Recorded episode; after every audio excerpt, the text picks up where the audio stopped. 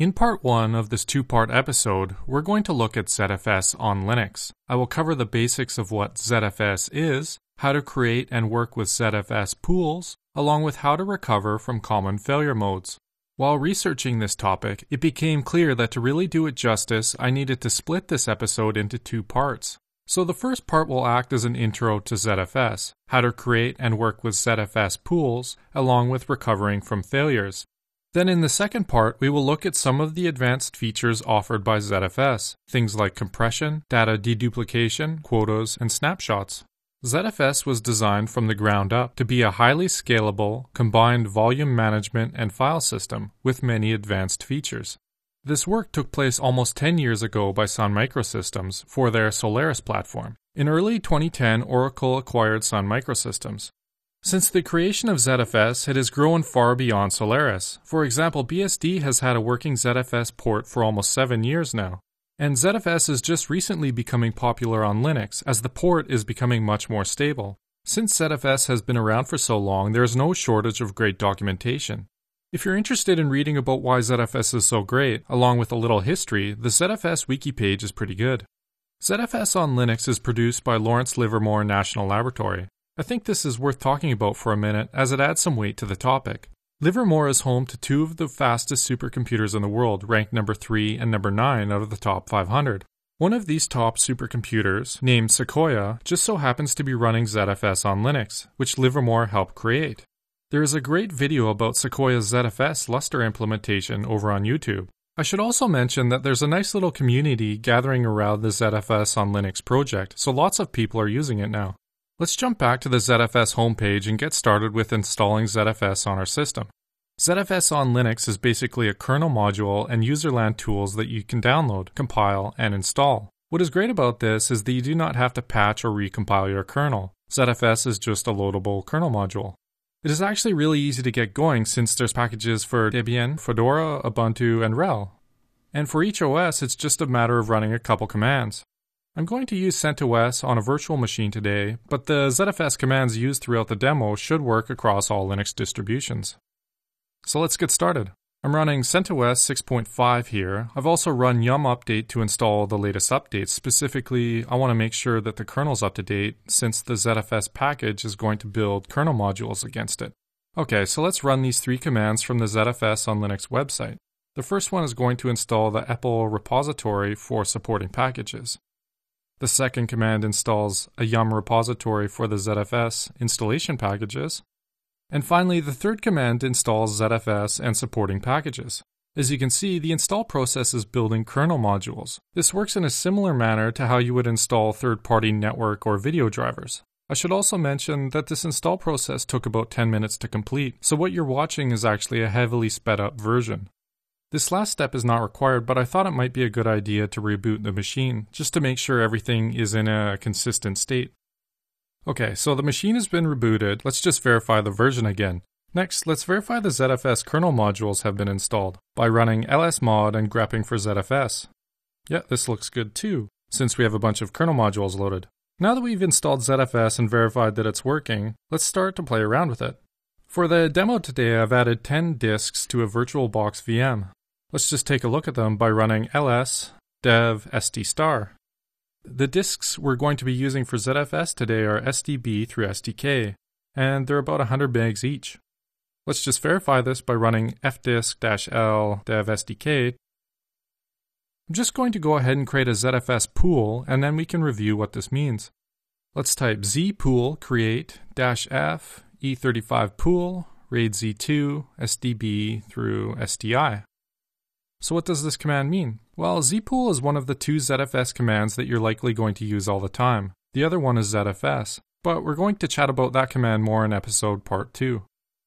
So here we're using the create option, which means we want to create a new pool. Then the dash F option to ignore disk partition labels. Since these are new disks, we just want to force ZFS to create them for us. Next, we need to provide a unique ZFS pool name for each array we want to create. In this case, we're using E35 pool. This name will make much more sense in a minute. Then we specify the RAID level. ZFS has its own terminology for RAID levels, but RAID Z2 is equivalent to RAID 6. meaning that we can have two failed disks in this array and still be okay. Finally, we specify the disks to use in this array. You can look at active ZFS pools by running zpool status. Here is the E35 pool we just created. It is online, and then down here you can see the RAID level and the disks assigned to the software RAID. Pretty easy so far, right? While doing research for this episode, I came across several really cool resources, and I just wanted to take a minute and share them with you. The first one explains ZFS RAID levels really well, and it talks about some of the terminology. It talks about how RAID Z2 compares to RAID 6, but you can also create all sorts of RAID variations with ZFS. The second link is also really useful, and that it offers advice by someone who has clearly used ZFS extensively. It offers up many design suggestions and things you should watch out for. If you're going to be playing around with ZFS and maybe looking at going into production, make sure you read this page. There's also this really useful RAID capacity calculator that I came across, and it just happens to support ZFS. You can input your RAID type, disk size, and the number of disks, and it will help you figure out the resulting RAID capacity. Finally, if you're interested in ZFS RAID benchmarks, here is this fantastic link. Like I was talking about earlier in this episode, there's just an astonishing amount of information about ZFS out there. So if you find yourself in a jam, it's likely that there's help out there. Okay, so let's go back to the demo. So we have our pool using ZFS software RAID Z2, which is equivalent to RAID 6, meaning that we can sustain two disk failures and still keep our data online. Before we go any further, let's run df-h and look at the output. You will notice that we have our E35 pool ZFS file system mounted as slash E35 pool. So the ZFS create command we used earlier in this episode not only created the ZFS software RAID, formatted it, but it also mounted it for us. Pretty neat. Just to show you how easy it is to create and destroy ZFS pools, let's destroy this pool using the zpool destroy command, and then the pool name in this instance E35 pool. Then let's run zpool status to verify the pool is actually gone. Now let's create a RAID 10 by running zpool create -f E35 pool mirror SDB SDC mirror SDD SDE and hitting enter. Let's check it out by running zpool status. So here we have our E35 pool again, but this time we have a mirror, each with two disks. You can also run the zpool status list command to get the details about the pool. Let's just run df-h again just to verify that it's actually mounted. Okay, so that's creating and destroying pools in a nutshell. There's actually many more options to the zpool command, so let's just run zpool command without any arguments so that we get the help output. I'm going to scroll up to the top here and then we can work our way down. So you should already recognize some of these since we've actually reviewed create, destroy, list, and status. But as you can see, there are actually many, so let's look at a couple more. Say, for example, that you wanted to get some statistics about the pool. We can use the IOStat option like this zpool IOStat E35 pool. This will give us detailed information about the capacity, operations, and bandwidth. But you can also get detailed information per device by running the same command just with the dash V option.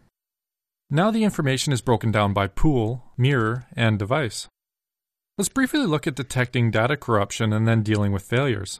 Oftentimes, when things go bad, likely there'll be a dead disk, and it's obvious what needs to be done just replace the disk. A less common issue would be data corruption. So let's try and replicate that. Let's type zpool status again to see an overview of our pool. As you can see in our configuration discussed earlier, we have redundancy built in via our mirrors. So let's go ahead and corrupt the data on SDB by using the dd command to write zeros across the entire disk. Okay, now that that's done, let's type zpool status again and you will notice that everything's okay, as it might take a bit for ZFS to notice that our data on SDB is actually bad. However, we can go ahead and force a data scrub. This is uh, ZFS terminology for a verify operation. Let's go ahead and type zpool scrub e35 pool, and then we can run zpool status again. Now you can see that ZFS picked up the issue with dev-sdb, as it crawled the pool looking for data integrity issues. There is even this action line which provides us with a command to fix our mirror. Down here you can also see the dev-sdb device marked as corrupt. Let's go ahead and replace this bad disk with a good one, via the zpool replace command. Let's type zpool replace the pool name, so E35 pool, the bad device, SDB, and then the good device, let's say SDF. I'm just going to append the zpool status command here so that we can see the device rebuilding. You wouldn't normally do this, but since the virtual disks I'm using for this demo are so small, the rebuild happens really quickly. So I just wanted to make sure that we see the rebuild happening. Okay, so the status message has been updated.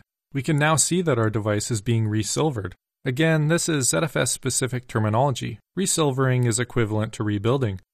Down here, you can see the rebuild happening, going from our bad device SDB to our good device SDF.